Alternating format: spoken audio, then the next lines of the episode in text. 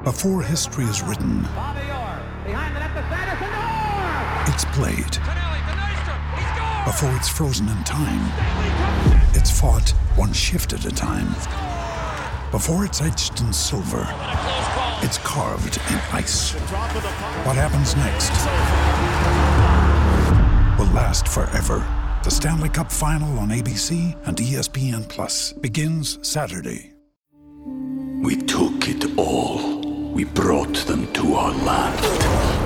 An endless night, ember hot and icy cold. The rage of the earth. We made this curse. Carved it in the blood on our backs. We did not see. We could not, but she did. And in the end, What will I become? Senua Saga. Hellblade 2. Play it now with Game Pass.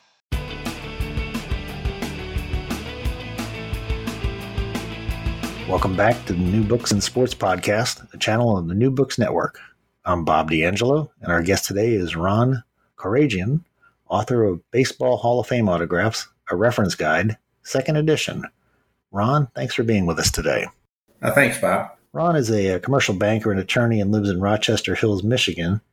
And he's also been involved in autograph collecting and authentication for more than 35 years. Ron has a love for baseball, particularly old time baseball, and one day wants to see Bobby Veach, the outfielder who was Ty Cobb's teammate, make it to the Hall of Fame. Ron, give the listener a little bit of background about you and your education and your professional career, if you would. Uh, basically, I work at uh, Bank of America. I've been in banking my entire life. Um, I've had a brief stint in law doing litigation, but mostly it's been banking with some of the major banks here in Detroit Huntington Bank, Sterling Bank and Trust, uh, Charter One, and I've been at uh, Bank of America for uh, two and a half, three years as a commercial credit officer. So I approve commercial loans, uh, lines of credit, and mortgages. Um, I went, uh, did my undergrad degree at Lawrence Tech University in Southfield, and then I got a law degree, uh, JD, at uh, Wayne State University in downtown Detroit. Uh, you grew up a Detroit Tigers fan and listened to Ernie Harwell call the games on radio when you were a kid, you know, sitting on the back porch and in your house. And you dabbled in autographs when you were a kid, but a report you did in middle school pointed you toward Hall of Famers. Uh, can you share that story? Yeah, I, I've always been into baseball, and I first started collecting baseball cards in 77, 78. Um, of course, I don't have those anymore. And uh, my first autographs were Tigers like Jason Thompson and Milt May that would sign at uh, you know malls and stores for free. Um, but uh, when I was in uh, uh, 12th grade, uh, I was assigned a book report to write on Ty Cobb. And so I did some research at the library. Got all the information, and then uh, we had uh, a gentleman by the name of Charlie Gehringer that lived about a mile away from my house, which I'm sure all the baseball fans know who he is. And uh, so I called up uh, Mr. Gehringer, and we talked. And, and Charlie played for under Cobb for a couple years. In fact, uh, Cobb had uh, taught him how to bat or mentored him. And uh, we talked about my book report so I could add some uh, information to my uh, text. And then he invited me over his house uh, to look at his memorabilia. He had a signed photo of Ty Cobb, he had uh, signatures of Ruth, and some, uh, you know, awards and stuff. So it was about a half hour, 45 minutes. And then as I was leaving, he gave me a signed Hall of Fame plaque postcard. Um, and that was my first Hall of Fame autograph. And I kind of got hooked from there. You note in your book, Ron, that the uh, autograph hobby is not for the faint of heart. Uh, what do you mean by that? Uh, well, there's so much money in this hobby, not just uh, autographs, baseball cards, and memorabilia as well, that invites crime, forgeries, and counterfeiting. Uh, when I started collecting back in the late 70s, early 80s, going to the baseball card shows here around Detroit, uh, material had very little value. You could pick up a signed baseball of Ty Cobb or Babe Ruth for like 75 to $100 you could pick up, you know, the tobacco cards of Ty Cobb and high grade for like forty to fifty dollars. So there wasn't much uh, value there, and so there wasn't much, a lot of crime. Now, though, everything's so expensive. Where the, for example, the museum grade signed baseballs of Cobb and Ruth are now fifty to hundred thousand dollars. The Ty Cobb tobacco cards are going crazy, especially the greenback, where you know ones graded a near mint eight are going for three to four hundred thousand dollars that there's so many forgers and counterfeiters out in the market now, and it's it's it's really become a problem. Well, this is the second edition of a book you originally compiled in uh, 2012. Uh, what new material did you add to this book? Well, it has the uh, new inductees, obviously, from uh, 13 to uh, 2018. Um, I also added, uh, I expanded some of the studies uh, when, when I got new information on most, uh, well, on like, for example, Ty Cobb, Babe Ruth, Honus Wagner. So there's more information in some of the studies. I also added two chapters, one on the Black Sox scandal, where I look at all the, the Black Sox autographs, not just the players, but the managers like Kid Gleason, uh, Arnold Rothstein, the gambler. And then I put in another chapter on the top 50 non Hall of Fame autographs in terms of desirability. Not necessarily those who would make the Hall of Fame, but uh, players like Roger Maris, Gil Hodges, and a lot of the old timers like Tony Mullane, Bobby Veach, Ed Reulbach, uh, Deacon Phillippe. So the, I think the first edition was 240 pages. This one's a little over 300 pages. So it has a, a lot more information in it. Right. Some of the guys that are on the uh, on the on the cusp of possibly getting in the Hall of Fame if the Veterans Committee gets smart, you know. Yes. Um, to go, you know, I've been trying to get, as you know, uh, Veach in the Hall of Fame, but there's also a lot of other players. I mean, the other Tigers I think that should have a serious consideration are like Harvey Kuenn, Doc Cramer, uh, and uh, Mickey Lolich. Mm-hmm. What are some of the uh, pitfalls of collecting autographs? Uh, well, mainly you have the, the forgery aspect, uh, especially with the popular long deceased Hall of Famers like you know Cobb, Ruth, Gehrig, Wagner, Cy Young. Um, you know, I would say at least ninety percent of the market signatures are fake. Uh, even the ones that are certified by the authentication companies, the major authentication companies, there's a lot of forgeries that have slipped by. So you have to do your research. The other problem is, is some of this material is getting so expensive, especially with the immortals like the original inductees that it's becoming prohibitive for the average collector to uh, obtain a signature. Uh, for example, like the Cobb signed photos of eight by eight by ten photos of Ty Cobb, which were you know a year and a half ago or two to three thousand, are now basically have tripled in value. There was a nice example uh, in Leland's it sold for twenty thousand, and one in R&R auctions it just sold for twelve thousand. So, it's a lot of money out there. There's a lot of fake material, so you got to be very careful. Well, that's something you also address in your book too. You have like five levels of forgery. Can you go through them? I think there were five. Um, what are they? Well, basically, you have the the poorly executed forgery, uh, which that's probably the most common. Those are done with forgers of limited skill, and they easily stand out to the trained eye. Signatures are labored, shaky in appearance. Sometimes they look childlike, or as or uh, someone an elderly person with uh, with palsy has signed it. Um, then you have traced forgeries. Those are uh, also labored. They're more methodic uh, because they, they're basically you put a piece of paper over genuine signature and you just basically trace over it. Um, those are less shaky, but they still lack the reckless or the effortless flow of a genuine signature. Then you have uh, what is called a freehand forgery, and those that's typically where a forger uh, forges a signature. He doesn't know what it looks like. He doesn't really care. Uh, so it has no re- resemblance to a genuine signature. That's typically reserved for the really ultra rare signatures that nobody really knows what they look like. You know, for many years, some of the 19th century ball players like Hoss Radbourn, uh, Rube Waddell, Jake Beckley, uh, you saw a lot of freehand forgeries where there were all different uh, examples and none of them matched each other simply because nobody knew what they looked like. Um, you also see it with the old time boxers like George Dixon. Um, and then you have the well executed forgery, which is obviously the most ominous. These are the ones that fool a lot of the authentication companies. Uh, these are signatures that are very close to the real, real, uh, the genuine article. These are forgers with really good skill, and they match hand speed. So signature, the forgeries look flowing. They lack uh, hesitation, and they're more difficult to locate. And then the fifth forgery would be the authorized forgery, which is a secretarial signature. Uh, you see a lot of clubhouse signatures where you know uh, clubhouse attendants would sign for Babe Ruth or Lou Gehrig, um, or for example, a lot of the league executives like uh, Kenesaw Landis, uh, Warren Giles, where they, their secretaries would sign the letters and documents for them. So those would be the top five. And there's the famous example out of ball four where Jim Bouton said that the Pete Previte from the clubhouse guy in the Yankees used to forge a lot of Mickey Mantle's baseballs signatures.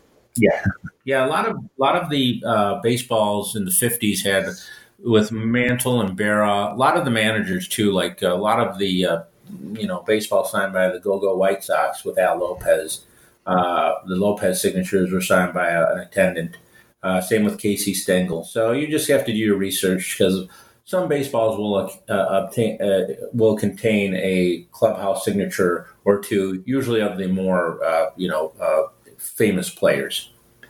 Let's circle back. To, let's circle back to uh, Rube Waddell for a moment. Uh, this was an astounding find that you that you came up with getting his genuine uh, autograph. Go ahead and tell that story because to me it's very fascinating. Yeah, Waddell is a one of the rarest of all Hall of Fame autographs. I only know one market signature. Uh, it's on a it's on a old uh, menu sign in pencil with some other uh, dignitaries, including uh, uh, Joe McGinnity. For years, there. This is we were talking about freehand forgeries. This is a prime example. Waddell forgeries are all over the place. Even when I started collecting, when they were even when signatures were kind of worth very little, you saw a lot of Waddell forgeries, and they all varied in construction. They all looked different. Um, and a lot of the, you know, the established dealers were selling Waddell signatures, and uh, I had pronounced them all as fake in an uh, article years ago in the Sports Collectors Digest. And of course, I caught a lot of the grief from authenticators and sellers and auction houses. And so basically, uh, when I was doing research for my book, I was uh, looking for some of the rare signatures, and obviously they weren't collections, so I turned to uh, governmental concern and concerns in municipalities, probates, register of deeds, and I found some really cool material like Eddie Plank's will and stuff like that. So I had uh, some somebody told me that Waddell was uh, was divorced in St. Louis uh, back in 1910, 1911. So I picked up the phone. I called the St. Louis courthouse uh, probate, and I got someone there, and I said do you have any divorce files going back to the turn of the last century? And they said, well, yeah, we keep them in the basement. I said, could you see if you have anything on a George Edward Waddell? And so she she called me back the next day and she says, yeah, I, I have his divorce file here. And I'm like, wow. And is there anything signed? I asked, and they said there's three signatures, and I was elated. So they sent me uh, copies of the three signatures, and of course, the signatures on the, the divorce documents didn't match anything that was sold ever, with the exception of that menu uh, that was countersigned by McGinnity. So that basically kind of blew all the other Waddell transactions right out of the water. And it, it's kind of funny because I had made this big discovery, and uh, I was going to, you know, when my book came out, you know, publicize it. And then, like three days later, they there was a big article in the St. Louis, I think the Post Dispatch about this big discovery of the Waddell signatures. And I'm like, oh crap. And basically, what happened was somehow the state found out about it, and the state, I'm told, uh, confiscated, if you will, the documents for their state historical society. And so I think the, the actual state of Missouri now has them. Sounds like a reporter got hold of um, the information too. If uh, yeah, because when I when I told the the attendant, one of the worker at the probate, uh, you know how rare because she had no idea why I wanted it and or who this who Rube Waddell was. I said, well, he's a Hall of Famer, and you're probably holding about one hundred fifty thousand dollars worth of autographs and those three signatures, and then she just about dropped uh, right then and there. Yeah, it's like holding a Honus Wagner card almost. Um, what to co- what to collect is an important step for collectors, especially autograph uh, collectors. And you, in your book, you tell collectors to you know collect what you want and be mindful of the rate of return, which is really good advice. But some collectors just want to jump in and throw lots of money around. And explain what what collectors, especially new collectors, should keep in mind when they jump into this hobby. Well, the number one is you, you collect what you like. You know, it's, it's, it's like artwork. If you like a piece of art, you buy it because it looks good on the wall. Um, but you know, as when you're new into the hobby, you know, uh, you don't know a lot, and you have to learn. It's a learning curve, and in this hobby, autographs are very complex, you know, collectible, so it takes years. So I've always advised people to collect the, you know, the uh, Hall of Famers. Stay away from the ultra rare stuff. Stay away from the museum grade signed baseballs of Cobb, Ruth, and Gehrig because 99% of those are fake and focus on uh, names like Dizzy Dean, Gabby Hartnett, Sam Crawford, Ed Barrow, uh, even signed checks of like Ty Cobb and, and uh, uh, Frank Baker. Uh, stay away from the, the ultra rare stuff because, like I said, there's a lot of forgeries and you have to become acclimated with signatures and handwriting before you throw big money around. And then I also advise collectors to stay away from the newer stuff. the Hall of Famers that lived into the 90s and the early, you know, that have passed away recently. I mean, for example, like Billy Herman, Charlie Gehringer, Ernie Banks, George Kell, uh, even Yogi Berra. Uh, um, these players signed so much material. Um, you know, I don't know, 50,000, 100,000, that it will never be rare. And with the current players like Sandberg, Cal Ripken, Nolan Ryan, they've signed, I, you know, tens of thousands, and they're they're going to live on you know for many decades and sign many thousands more. So the newer stuff is not going to be worth a lot of money uh, unless it's on a an interesting piece like a handwritten letter of a modern Hall of Famer is is rare and desirable. And I also advise collectors to pick up high end signed Topps rookie cards of Hall of Famers. Um, Koufax, you know, any of them really. Lou Brock, Al Kaline, Harmon Killebrew, uh, Gaylord Perry, because that material, you get high end signed rookie cards, those seem to do really well. So, um, what are what are some of the best ways to get autographs now? I mean, years ago, you used to go through the mail, or you go to the game, you bring an index card. Um, what are some of the, the, better ways to do it now? Well, back in the old days when I started collecting, I, I went to uh, a baseball card store in here in Farmington, and it was owned by a Detroit news sports writer by the name of Jim Hawkins, and he had set up this shop. He just really liked the game, and I had it was my first baseball card store I'd ever been to, and I was really impressed. And they had the baseball Hall of Fame address list by Jack Smalling. And so I picked that up, and back then it had addresses of all the Hall of Famers, all the living players, even going back to Smokey Joe Wood. That tells you when I started writing. And back then, you could just you know mail them a, a, a an item, they'd sign it. I think uh, initially I sent out 50 requests, and I got 48 back. I don't think I got anything from Mantle or Willie Mays. Uh, but things are a little different today. You know, everybody's charging. Very few Hall of Famers sign for free in the mail. Um, maybe two or three. Uh, Bud Selig, Pat Gillick, occasionally uh, John Schuerholz. I think Schuerholz is now charging now for, you know, and he donates the money to charity. And occasionally you'll get lucky with like Goose Gossage, but that's about it. So basically, the way you have to get these signatures now is many people sign through the mail for a fee. So if you mail them a cash or check, you should have a pretty good success rate. Now, some won't, like Koufax or, or Aaron. Um, and those type of players, you have to get them exclusively at shows or through private signings. But those are you're going to put down some uh, decent money. You know, you know, Koufax, I'm sure, or Aaron, they charge 150, 200, 300 bucks now to sign an autograph, which to me is kind of ridiculous. But teach his own. Yeah. We took it all we brought them to our land. An endless night, ember hot and icy cold. The rage of the earth. We made this curse. Carved it in the blood on our backs. We did not see. We could not, but she did. And in the end... What will I become? Senua Saga.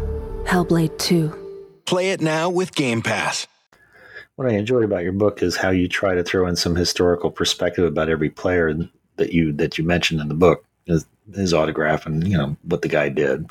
Um, what kind of research did you do to find and verify the autographs and and um, you know the information that you got right. about each player? Well, uh, most of the Hall of Famers, ninety percent of them, there's so many signatures out there. Uh, uh, you know, throughout the years. And I'm even, you know, people like Cy Young, Honus Wagner, Walter Johnson, Ruth, Cobb, Crawford, Paul Waner, and then certainly the modern players.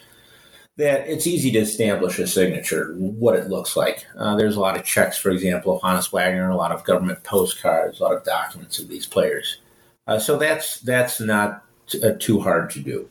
Um, with the rarer names, though, there's a lot of fake signatures. So how do you determine what's a genuine, say, Jack Chesbro or uh, Hoss Radbourn? And that's when the the governmental agencies come are come in, in handy because they typically have the wills, which are ironclad. There's no forged wills out there because they're notarized and they're signed by four witnesses and they're filed at the courthouse um, mortgage documents, for example. There are also registered deeds will have these and they'll keep them forever. Uh, those are the best ways to determine uh, a genuine signature of a really hard autograph. Now, I will tell you, some of the old Negro Leaguers that they had put in 2006 were impossible to find. uh, you know, like Louis Santop, Judd, Judd Wilson, uh, Smokey Joe Williams. And it's funny, when my, my first book came out, I had sent the, the book to the publisher. I met my deadline. And uh, I think that two days after I mailed it, I got a call from the uh, National Archives in Atlanta.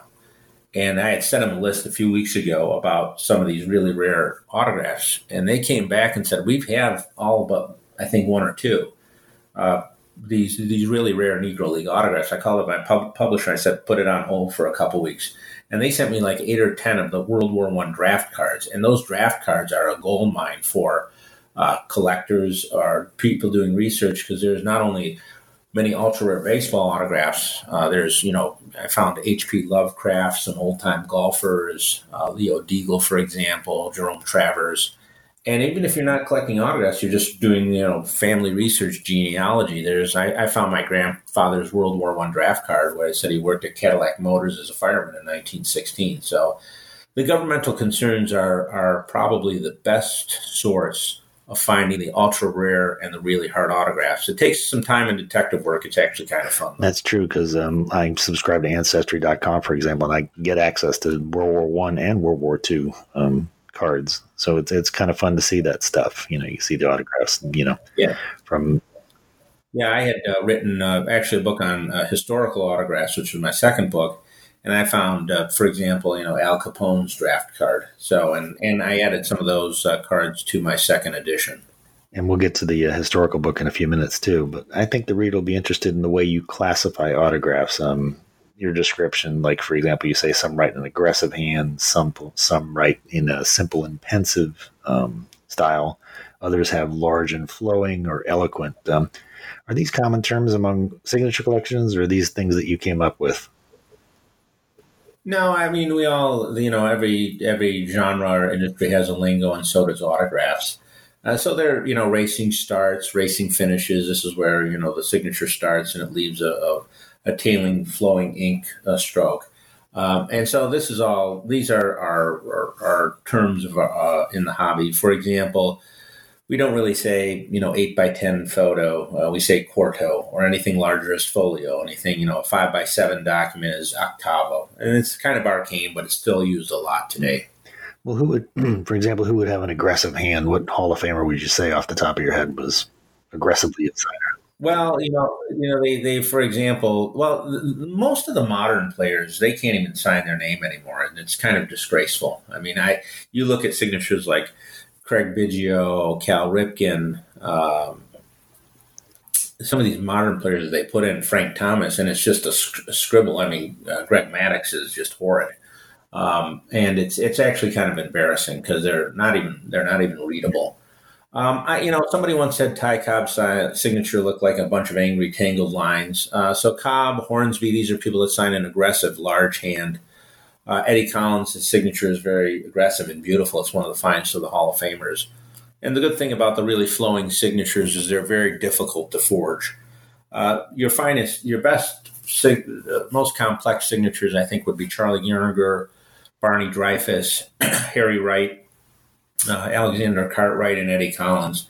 And their signatures are so complex that there's no well executed forgeries in the market uh, today. Uh, they're just too difficult to copy.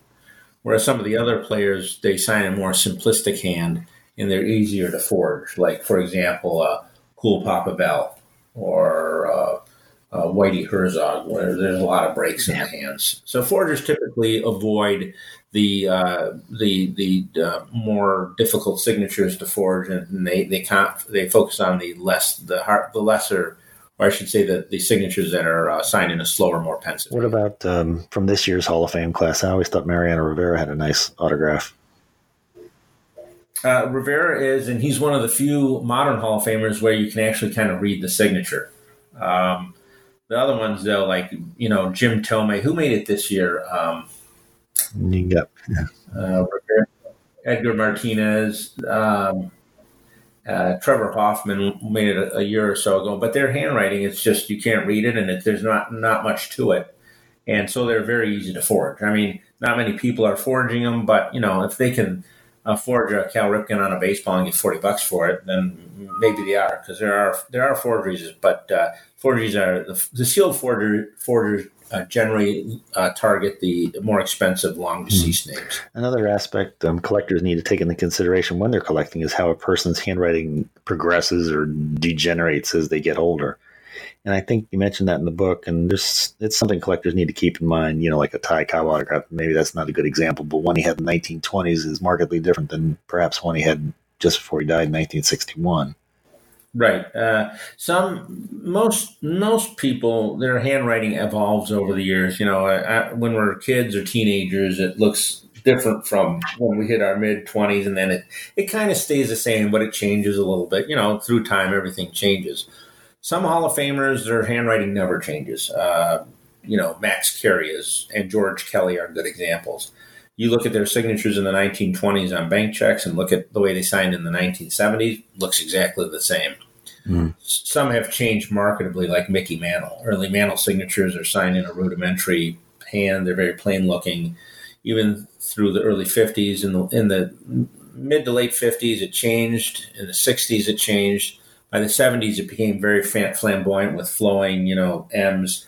So Mantle's signature changed greatly. So some change, some don't, but usually there is some deviation of hand, not not to the extreme like Mantle, but there is some deviation of hand of, uh, of uh, the person's autograph. Yeah, I think Hank Aaron is probably an example. Of course, he's what he's at 85, just turned 85, so you got to expect that.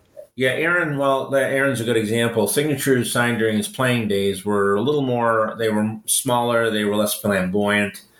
Uh, in re- in retirement, when he hit the signing circuit or the autograph circuit in the 80s and 90s, they became uh, larger but a little less uh, structured. You know, it was easier to sign it that way. Uh, the ones he signs in the past few years have been kind of choppy, and the evidence, uh, you know, an elderly hand and their uh, uh, hesitation is known in the handwriting, and they lack the, the, the flow of the signatures signed 20 years ago.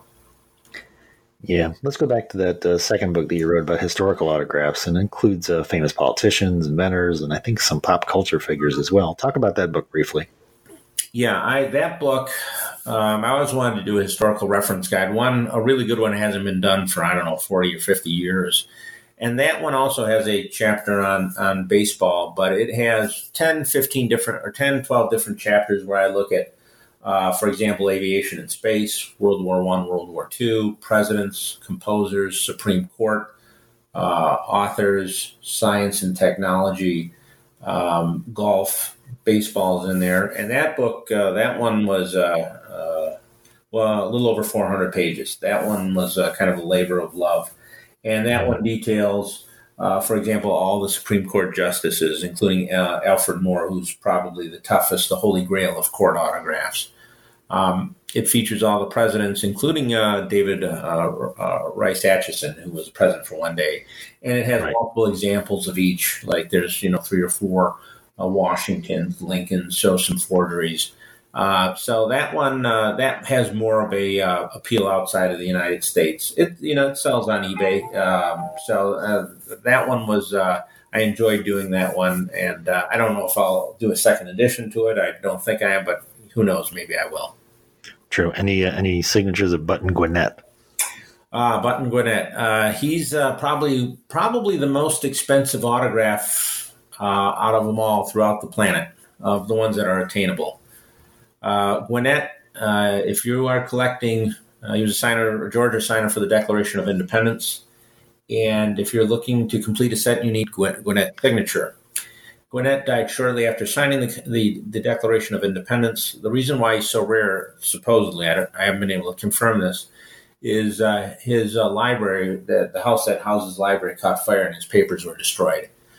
Uh, so there's only a scarce few signatures out there, and uh, one hasn't been sold in years. There's been quite a few fake ones um, that turn up in major auctions, but I haven't seen a genuine one, if, to be quite honest, in my lifetime as a collector. Should right. one turn, should one turn up for sale, a genuine one, it would sell, I would think, between seven hundred fifty thousand and a million dollars. Wow! And what is the name of that second book again, just so the readers and listeners know what it is? Oh, it's uh, uh, uh, collecting historical autographs. It was also published by McFarland. Okay, and back to your current back to your current book. Um, what did you learn from your research um, in, in, this book that was particularly helpful? Um, you know, as a writer and as a collector, everything evolves. Um, and you know, I wrote certain things in my first edition, and uh, between the first and second edition, uh, you know, new signatures turned up. Um, and a lot of stuff that was was rare, for example, almost non-existent, like Tim Keefe, um, showed up, and then it it uh, it, it, it, will, it allowed me to uh, you know alter and expand my edition of the book. For example, with Keefe, uh, I knew of no signatures in the market of Keefe except for one or two. That was it was in a, a ledger that uh, I forget who sold it. It was a, a, Union League document, and two years ago there was a contractor, a flooring contractor, in a building in New York, and they found uh, some accordion files, and he grabbed one of them, and the other ones actually unfortunately got thrown away and it was all baseball documents from the 1800s. And there were six Tim Keefe signatures in there. There were two Buck Ewing signatures. Um, so as I write, you know, and, and as I collect, I collect knowledge, and uh, you know, when things change, I update the study. So uh, you will see that in the book where I had said certain things in the first edition, and then things changed in the second edition with new discoveries. Usually, what their term, term is barn finds, like the Keefes. It was just sitting there and they found this, you know, over well over hundred thousand dollars on in ten signatures, just sitting in a, an old abandoned building. Yeah. So, looking back at all this, what was the most challenging part of your research? Um, collecting co- collecting the examples. Um, you know, to actually write the book is not a big deal because as a collector doing this for 35 years, everything's in my head. I think it took me, you know, the both all the books, the first and the edition of the Hall of Fame book and the uh, history book, the historical autograph book, I think I wrote the text in like two to three months. Just sat down every night, typed up three or four pages. After a couple months, I had you know three four hundred pages. Collecting the the illustrations though is what delayed it. Uh, you, you contact collectors and they help you. The Hall of Fame was very helpful, and then you start contacting archives throughout the United States. I probably talked to you know you know Hawaii, Georgia, Nebraska, and trying to get those signatures. It took a long time, and that's what what really uh, was the bulk of the time to put this book together. Yeah, and what did you learn? Um, and looking at over at all of it, what did you learn that surprised you the most? Where you looked at it and went, "Whoa." Um, just that uh, I'll tell you that when they when I uh, wrote my uh, first book, uh, there was you know the signatures of uh, like for example Hoss Radbourn and Dan Brouthers uh, and King Kelly. They were nowhere to be found. I think there was one Kelly signature in the market. I had never seen a Radbourn in the market, and Brouthers, and you saw all types of forgeries. And to this day, I've never seen. I don't. I don't think there's a market signature of Radbourn. And the Hall of Fame opened up their archives to me, and like the the the, the Frederick Long collection and the August Thurman collection, especially the Frederick Long collection, which is a small collection of signed financial documents from the, the league in the 1880s. And they just found, oh, we have you know 20 endorsed checks of Hoss Radbourn, 20 endorsed checks of Dan Brouthers, and that was a huge find for me um, and that really enhanced my book. And the Hall of Fame was very gracious. They sent me all this material and gave me permission to uh, illustrate it in the book, and that really helped. And same with the World War One archives, the draft cards. That was a that was a huge find. I mean, that was that was really amazing. What what's in there? I'm just you. you there's so many rare uh, and famous uh, rare names of famous uh, people in those archives. It's mind blowing. I mean, actors, all sports figures, boxers. I think I found Marvin Hart in there, for example, who's a really tough, one of the really rare uh, heavyweight champion autographs. Well, here's the part of the interview where I ask you what I missed. Is there anything you'd like to add about the book that we haven't talked about yet? Um, just that it's got a lot more illustrations than the first book. I kind of got chastised because it didn't have a lot of illustrations in the first couple of chapters. It has a, the first edition had a lot of illustrations of the signatures. People want to see more illustrations of signed baseballs, baseball cards, stuff like that. Um, and then I put in a, a, a price guide. Uh, the first edition, my publisher didn't want a price guide; they just wanted auction prices, and I kind of got uh, you know berated by collectors saying there should be a price guide in there. So this edition has a price guide. Although the way the economy is going now and everything's on fire, people are throwing around cash left and right material is is doubling and tripling in value. Uh, cards and autographs. It's it's just incredible, uh, especially with Ruth and Cobb. Uh, those two names are basically driving the market. There's so much interest in in those two players, uh, especially the old Cobb tobacco cards. Uh, that it's it's really raising all prices of all the other Hall of Famers like Wagner, Cy Young, Napoleon Lajoie. It's it's actually hmm. incredible what's happening.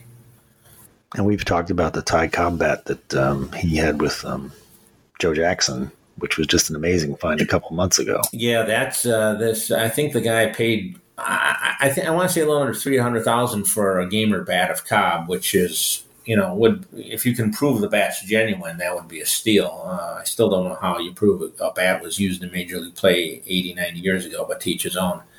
But this guy bought the bat, and there's a famous photo of Joe Jackson and Ty Cobb, as you know, standing uh, beside each other holding bats, and they, the, the gentleman that bought the bat was able to photo match it to the bat in that photo. And now that bat, which he I think paid two eighty, is worth a lot more. That's probably that would probably go. Oh, that's an iconic bat associated with Cobb. Probably go for over a million bucks, I think. Yeah, if he wants to sell it, which he does, yeah. he has his kids. He has his kids swinging the bat in the living room. yeah, I don't know if I do that, but yeah, I mean, that's that's uh, that's a gem of a piece. It really is. Yeah. And um, to let the listeners know, I also have your your autograph as well in one of your books. So I'm sure that's a rare one. Yeah, especially if it's on a blank check. Other than that, I don't know if anyone. It's kind of weird how it's kind of weird. The first time I was asked for an autograph, it's just it was it was funny, you know. And I do sign autographs. People will mainly copy the books, and I'll autograph them uh, as long as they put in like a return mailer and stuff like that. But uh, it's uh, it's it's been pretty fun. And then of course once you publish your first book, you're like kind of like in the in crowd, and you you get to know a lot of famous people. Uh, you know, for example, you know, Fay Vincent wrote the foreword of my first book, Real Nice Man. I still keep in touch with them. A lot of the the uh, the sports writers want to uh, uh talk with you um, and interview you. I've been interviewed many times uh, in Forbes, New York Daily News, New York Post. Um, so, and I, I, got to know Elmore Leonard, the crime author here, uh, who lived in Bloomfield. So it's it's been pretty fun. So, what was your what was your reaction when you got the first autograph request? Was it through the mail or was it in person? And somebody wrote me and said, "Can I mail you the book?" And I'm like, "No, sure." And like, uh, you know, and so I mailed it to me, and I felt like, uh, you know, like one of the Hall of Famers signing an autograph. And I signed it and inscribed it and dated it real nice and sent it back. And then I've had people, my friends buy it obviously, and I sent it for them. And then uh, people have them at, at, like shows. I've signed them, uh, you know, uh, at the national now and then. So, and it's it's just it's a, it's a it's a it's a good feeling knowing somebody wants your autograph because when you write a book and you wrote that book on uh, was it Forrest Ferguson, the football player, right? Um, you know, once you write a book, it's out there forever. Ever. So four or five hundred years from now, somebody's going to pick up my book and know my name, which I think is pretty cool. So, how would you uh, characterize your autograph? Is this an aggressive or pensive, or what type of? How would you classify it? I very aggressive and very sloppy. My mom hates it, but that's the way I sign it. So. well, this has been very interesting, and I know your time is valuable. What is your next project? I'm sure you have a few in the fire. Yeah, I uh, well, I've written a, co- a couple, you know, fantasy sci-fi novels, and I'd love to get those published. Although getting fiction published is very difficult because everybody's writing fiction doing a research book is easy to get published because nobody's going to take the time to re- do the research. Like, for example, I did on my book. So I didn't even have an agent with my book, and I sent out like 10 requests, and I think five publishers came back and with, you know, interest. Um, and, and, varying degrees. And, and, you know, McFarland was the one that I chose. It was a smaller press, but well established. I like the way they laid out the book. Uh, so right now I, am trying to work on a screenplay, trying to get it for hopefully for a movie on J.L. Wilkinson, the uh, owner of the Kansas City Monarchs, who was inducted in the Hall of Fame in 2006. Uh, and actually, it was like one of the few, few if only white owners of one of the Negro League teams. And then I'd like, you know, another book that I'd like to write here is on, about the Black Legion, which was a white supremacist paramilitary group in Detroit in the 20s and 30s during the Prohibition era. Uh, but uh, and the Wayne State University Archives has a huge collection. I think they've got 15 linear feet on the Black Legion of, that was assembled in the 1940s.